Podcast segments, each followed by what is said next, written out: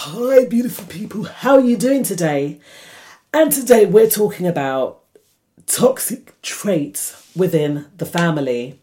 Now, I'm going to give you seven traits that possibly could show that the family has toxic people in it and how we can go about not allowing that toxicity to affect us. Come, let's go.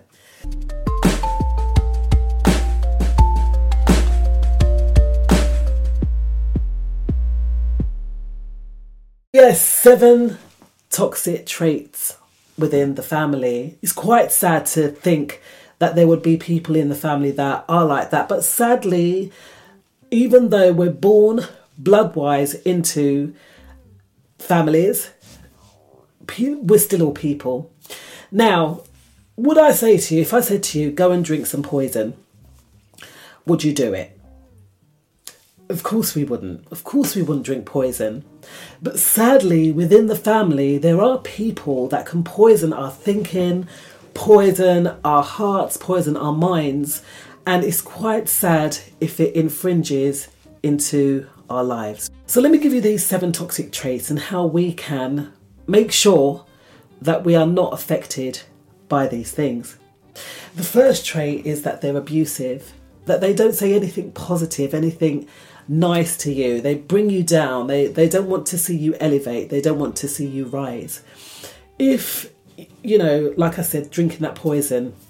If someone is negative and abusive to you, are you going to stand there like you're on the firing range and allow these people to take aim and hurt you of course not. You will remove oneself out of that situation, and that is the best thing. Yes, it may be a family member, but if they're affecting you to the degree of harming or hurting you, we need to remove ourselves out of the situation.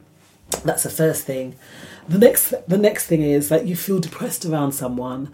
Why would we want to spend time around people that make us feel bad about ourselves? That's in line with the abuse, okay? And no abuse is any good why would we want to spend time around someone that makes us feel depressed or bad about ourselves? Again, we have to remove ourselves out of the situation. Otherwise, what's it going to do? Depression, it only brings us down, it makes us feel worse about ourselves, and we could go on to do to do something that may harm us in the long run.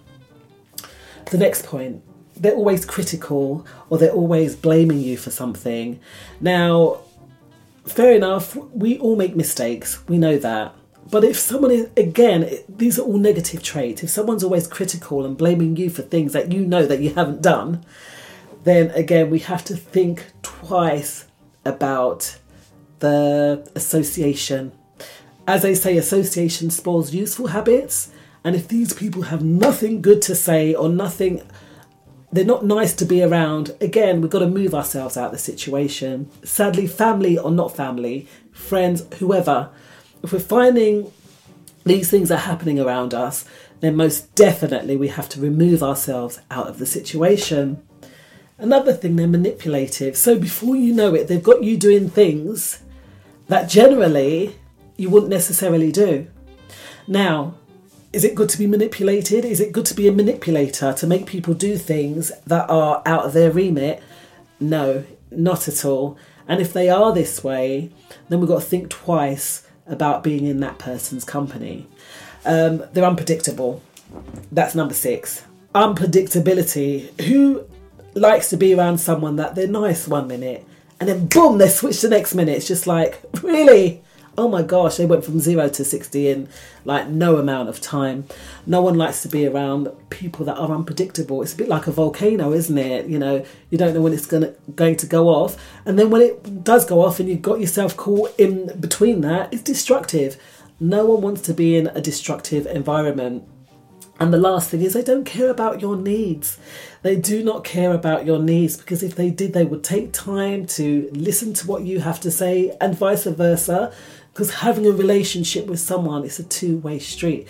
It's always call response response call call response response call you know it's it's a two-way street. Not just a one-sided thing. Within the family it's got to be two-way traffic uh, coming together and you know, wanting to be part of a loving environment.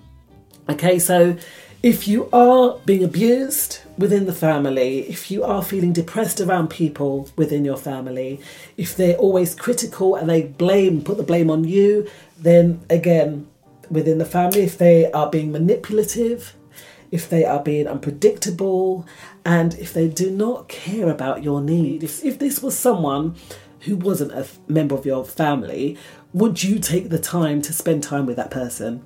It's a two way street. We're going to upbuild. We want to be around people that will upbuild us as well.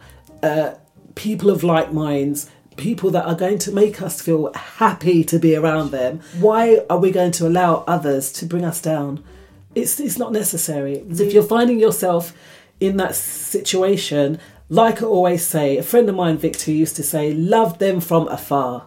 Love people from afar if they are bringing any form of negativity around you, because there's nothing worse. If you check out my video here on the seven um, toxic traits or negative traits, beautiful people. I am Natasha John Baptiste.